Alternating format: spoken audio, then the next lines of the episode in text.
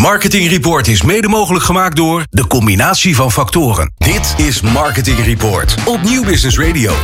Ja, en het is een groot genoegen, dames en heren. Wij hebben nu te gast Inge Lichthart en zij is CEO bij Dawn. Welkom in de studio. Dankjewel. Fijn dat je er bent. Ehm, eh, eh, Inge, ehm, hoe is het om CEO te zijn van Dawn? Ehm, heel bijzonder. Ja? Ja. Ja. Is het, ja, is het anders dan, dan eh, denk je dat jij het, anders hebt dan andere CEO's van, van, van de gerenommeerde reclamebureaus? Nou, als je zo kijkt naar de dagelijkse werkzaamheden, denk ik niet. Want het Nee. is eigenlijk gewoon hetzelfde. Maar ik ben altijd, ik ben opgegroeid bij hele grote bureaus, grote internationale netwerkbureaus. ik heb ook nooit gedacht dat, ik een, dat in mij een ondernemer zat. Mhm. Maar het feit dat je een bedrijf kunt vormgeven naar de waarden zoals je ze zelf wil leven, dat is, vind ik wel een, eh, een geschenk. Ja. Nou, En daar moet- dan nog geld mee kunnen verdienen. Ja, ja, ja, dat is ook nog wel een aardig dingetje bij ondernemerschap. Ja. Ja. Ja. Nou, het is een, een, een interessant gegeven, want daar gaan we het natuurlijk ook over hebben. Eh, eh, je, je bent heel betrokken, een betrokken mens, dat is duidelijk. Je hebt een, een vrij stevige mening over allerlei dingen. En nee, maar dat, je zit erbij te lachen, maar dat, dat is toch waar. En eh, ik denk ook dat dat heel goed is. Dat geeft ook, denk ik, smoel aan het bureau. Ja, alhoewel, eh, ik uit me wel, maar ik, ik, eh, ik ben ongelooflijk tegen het cancelen van mensen, bedrijven, fenomenen of wat dan ook. Mhm. Dus, Maar dat vind- zei ik toch ook niet? Nee, dus, dus de mening is wel helder, Ja, duidelijk. ja. En, en soms ook wel uitgesproken. Eh, maar ja, dat komt ook een beetje, wij maken wel keuzes, ja. Ja. Dat, Nou, want we komen straks eh, eh, over een onderwerp te spreken waar jij veel over hebt geschreven de laatste tijd. Of eigenlijk al geruime tijd, dacht ik. Ehm, zijn er, zijn er partijen waar je gewoon als bureau niet voor wil werken? nou, wij zeggen zelf altijd, als clusterbommen.nl aanbelt, dan, dan, dan, dan doen we de deur niet open. Nee. En voor de rest gaan we altijd in gesprek. Ja. Maar eh, kijk, er zijn, er zijn organisaties die. eh, dus bijvoorbeeld het hele fenomeen duurzaamheid is nu best wel en vogue. Hè? Dus veel bedrijven zijn ermee bezig. En eh, er wordt ook best wel veel een beetje nep verhalen de wereld inge, ingebracht. En dat, dat doen Het wij. greenwashing bedoel Het je? greenwashing. Ja, Als het ja. niet klopt, dan, eh, dan doen we dat niet. Nee. Nee.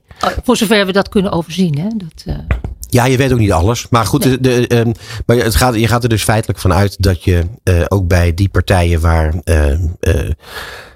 in de eerste instantie denken van nou eigenlijk liever niet. eh, daar kunnen, die kunnen ook bezig gaan met iets wat wel een, verandering teweeg brengt in ten positieve. Ja. Waar je dan je eigen bijdrage kunt leveren als bureau. Nou, kijk, ehm, eh, ik denk dat in elke boardroom nu gaat het over enerzijds de digitale transformatie en anderzijds de waardetransformatie. Ja, Dus als CEO bij wijze van spreken of als bestuur, je zit gewoon in een glazen huis en mensen zien wat je doet. Je kunt je niet meer, je kunt het niet meer verhullen. Weet je, wat je intenties zijn, wat je missie is enzovoort. Dat is juist geweldig. Dat is geweldig, vind ik ook. Ja. Ja, ja, dat, dat dwingt eigenlijk bestuurders ook veel meer. eh, dat je je niet meer verschuilt achter je bestuurder zijn. Maar dat je daar ook als persoon en als mens. Ja, eh, ik had vandaag een gesprek met een vriend van mij en die, eh die had over Shell. En hij zegt, goh, weet je hoeveel Shell van de investering gaat naar duurzame energie? En hij zegt, dat was maar 16 procent. Ik vond dat heel erg veel. Maar ja, het is ook een beetje van je perceptie van, eh, van hoe, je, hoe je ernaar kijkt natuurlijk. Nou ja, Shell is natuurlijk een heel interessant eh, merk op dat gebied. Ehm, ik denk dat. eh, toevallig hadden we het net aan tafel over. over ik zou bijna zeggen nepvlees, maar dat slaat natuurlijk nergens op. Maar over Meat. Vleesvervangers. Dat is het woord. En ehm, nou ja, vijf jaar geleden eh, was ik niet heel graag voor een McDonald's of een, eh, Burger King gaan werken. Mhm. Ja, dat heeft A te maken met eh, kinderen slecht laten eten en B ook met dierenleed. ja. Maar als je nu ziet de ontwikkelingen. met Burger King heeft het van het hele menu voor elke optie een vegan optie. En ik denk, ja, deze partijen heb je nodig om de verandering, die moet uiteindelijk door het midden gaan. Want als die aan de flanken blijft hangen, gebeurt er niks. Hè? En, dus, en ons doel is wel positieve verandering.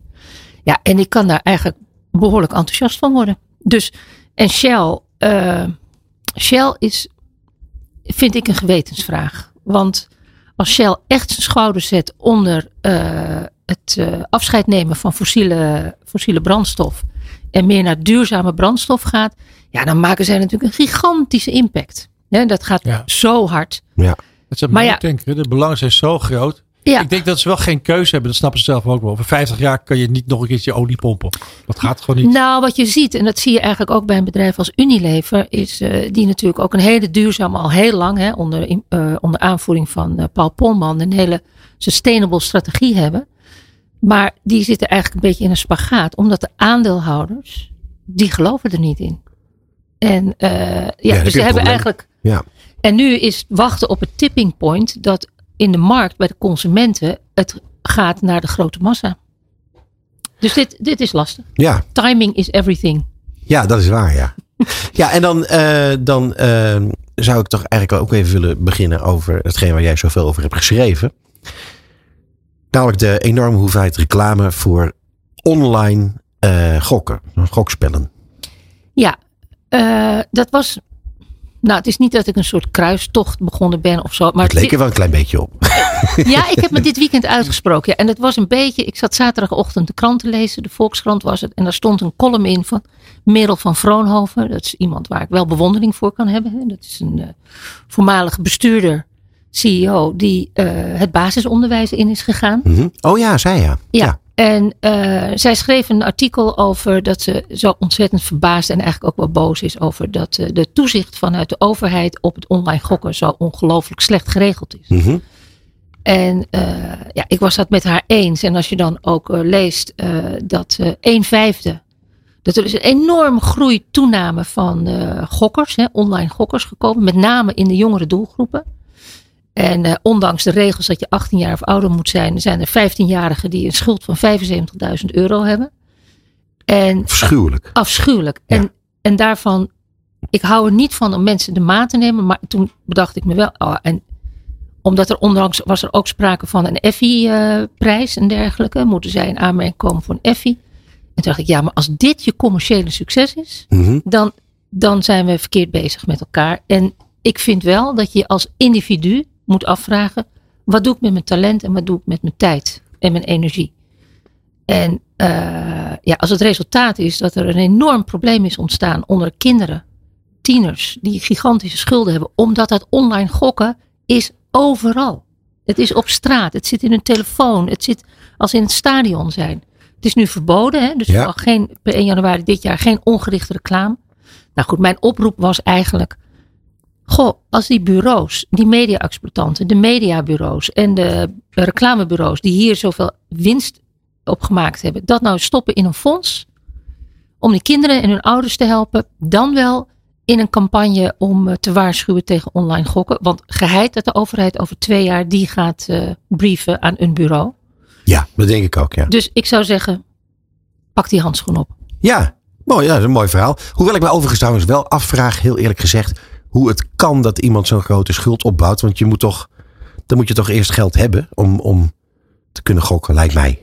Maar goed, dat even terzijde. Uh, ja, uh, creditcards. Uh, ik, hoe dat werkt, weet ik eigenlijk ook niet. Maar het schijnt te kunnen gebeuren. Dus, Ja. Maar al is het geen 75.000 euro, al is het 200 euro. Het is Ja, niet oké. Nee, het is niet. Nee, ik begrijp wat je zegt.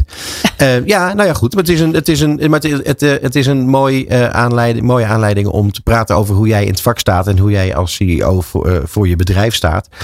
Ehm, want uiteindelijk is dit verhaal is een, een, een toch wel exemplarisch voor hoe je hoe je, je bureau wil vormgeven. Ja, Geldt dat ook voor de mensen die bij jou, bij jou werken? absoluut. Misschien Ja? nog wel meer dan voor mij. Echt waar? Ja, dat, omdat je dit zie je ook heel erg terug bij een jongere generatie. Hè? Die maken hele andere keuzes eh, waarvoor ze willen werken. En eh, ja, dus, dus ik zei dat ik het een geschenk vond. eh, omdat het leuk is om te, men- te werken met mensen die echt allemaal intrinsiek gemotiveerd zijn. Ja. Terwijl ze allemaal hele nette salarissen verdienen hoor. Dus dat, dat is allemaal niet. Maar het, zijn geen- het is geen vrijwilligerswerk, integendeel. En eh, kwaliteit staat nog steeds bovenaan. Maar dat is, dat is prettig. En daar zit veel energie op. Merk Ja. je ook dat de klantvraag in de afgelopen vijf jaar veranderd is? Dat merken jouw klanten iets anders van jou willen dan een paar jaar geleden?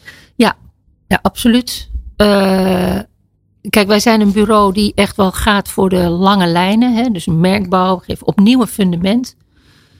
Uh, de naam Dawn staat eigenlijk voor een nieuw begin. Hè? Dawn is het moment op de dag vlak voordat de zon opkomt.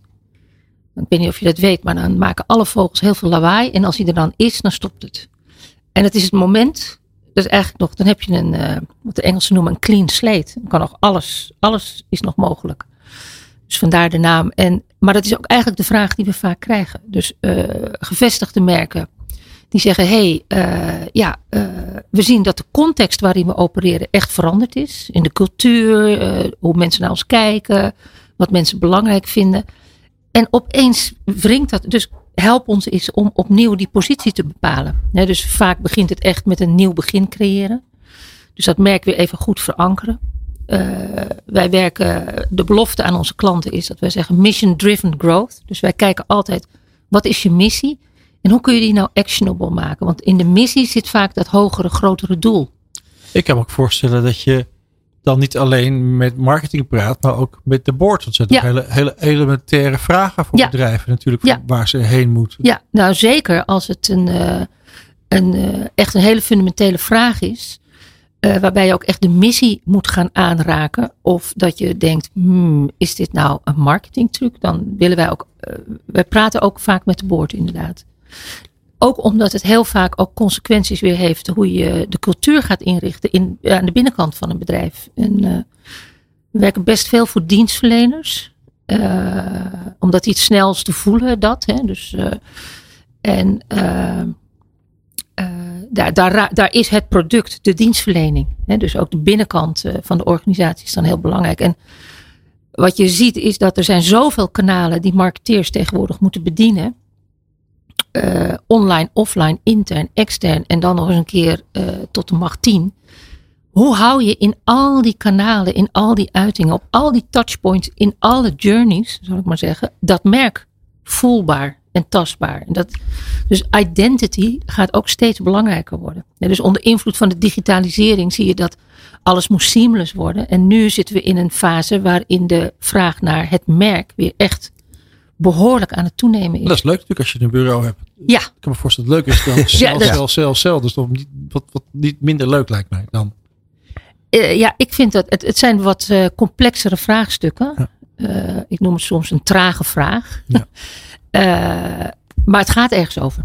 Ja, ik zie uit mijn ooghoek, ik mag nog één vraag stellen. Nou, het is meer dat, uh, dat uh, de, de, de, tegen de tijd aanlopen. Ah, dus ga je gang, ja, zeker ga je ja, gang. Het, het maakt onderdeel uit van de Springbok groep. Zeker. En ja. ik heb twee vragen, misschien kort beantwoord. A, wat was de, de, de, de motivatie van jullie om toe te treden tot de groep? En mijn tweede vraag is, wat heeft het je gebracht tot nu toe? Um, onze motivatie was, wij uh, hadden uh, in onze eigen strategie uh, twee beslissingen genomen. De ene was, ja, digitalisering is zo belangrijk. Dat, ja, dat moeten we in onze offering hebben. Zelf bouwen gaat veel te lang duren. En de tweede kant was, wij wilden internationaliseren. En er zijn meerdere partijen langs geweest, maar het klikte niet. Je kunt je bedrijf echt maar één keer verkopen. En toen kwam Springbok voorbij en ja, een club uit België toen. En we hadden een enorm goede klik bij het eerste gesprek. En uh, in eerste instantie dacht ik, oké, okay, hele leuke mensen, maar hoe gaan we de synergie bouwen? Nou, dat kon Kim Verhagen, de CEO, samen met Sammy Colson perfect uitleggen na de tweede meeting. En wat, wat, waar ik persoonlijk heel erg blij mee was. Kijk, zij zijn tien keer zo groot als wij. Inmiddels is sinds gisteren Springbok inmiddels 400 man. En, maar ze hebben wel onze positionering helemaal overgenomen. En dat is best bijzonder. En ik ben ongelooflijk blij verrast. Het is nou, nu ongeveer een jaar geleden de overname hoeveel er veranderd is in die organisatie. En uh, hoeveel wij kwijt kunnen van ons gedachtegoed. En dat we dat samen nog beter kunnen maken. En ook een hele digitale offering wordt erop aangepast. Ja, ik, ja voor mij is het een nieuw avontuur. En voor mijn partner. Uh, Inge, je zegt uh, blijf verrast, maar je bedoelt natuurlijk ook heel erg trots. Ja. Ja. Mega. ja, natuurlijk. Inge, ontzettend bedankt voor je komst naar eh, Hilversum, naar onze studio. En eh, wij hopen je snel weer te spreken. Dank voor zo, tot zover. Dankjewel.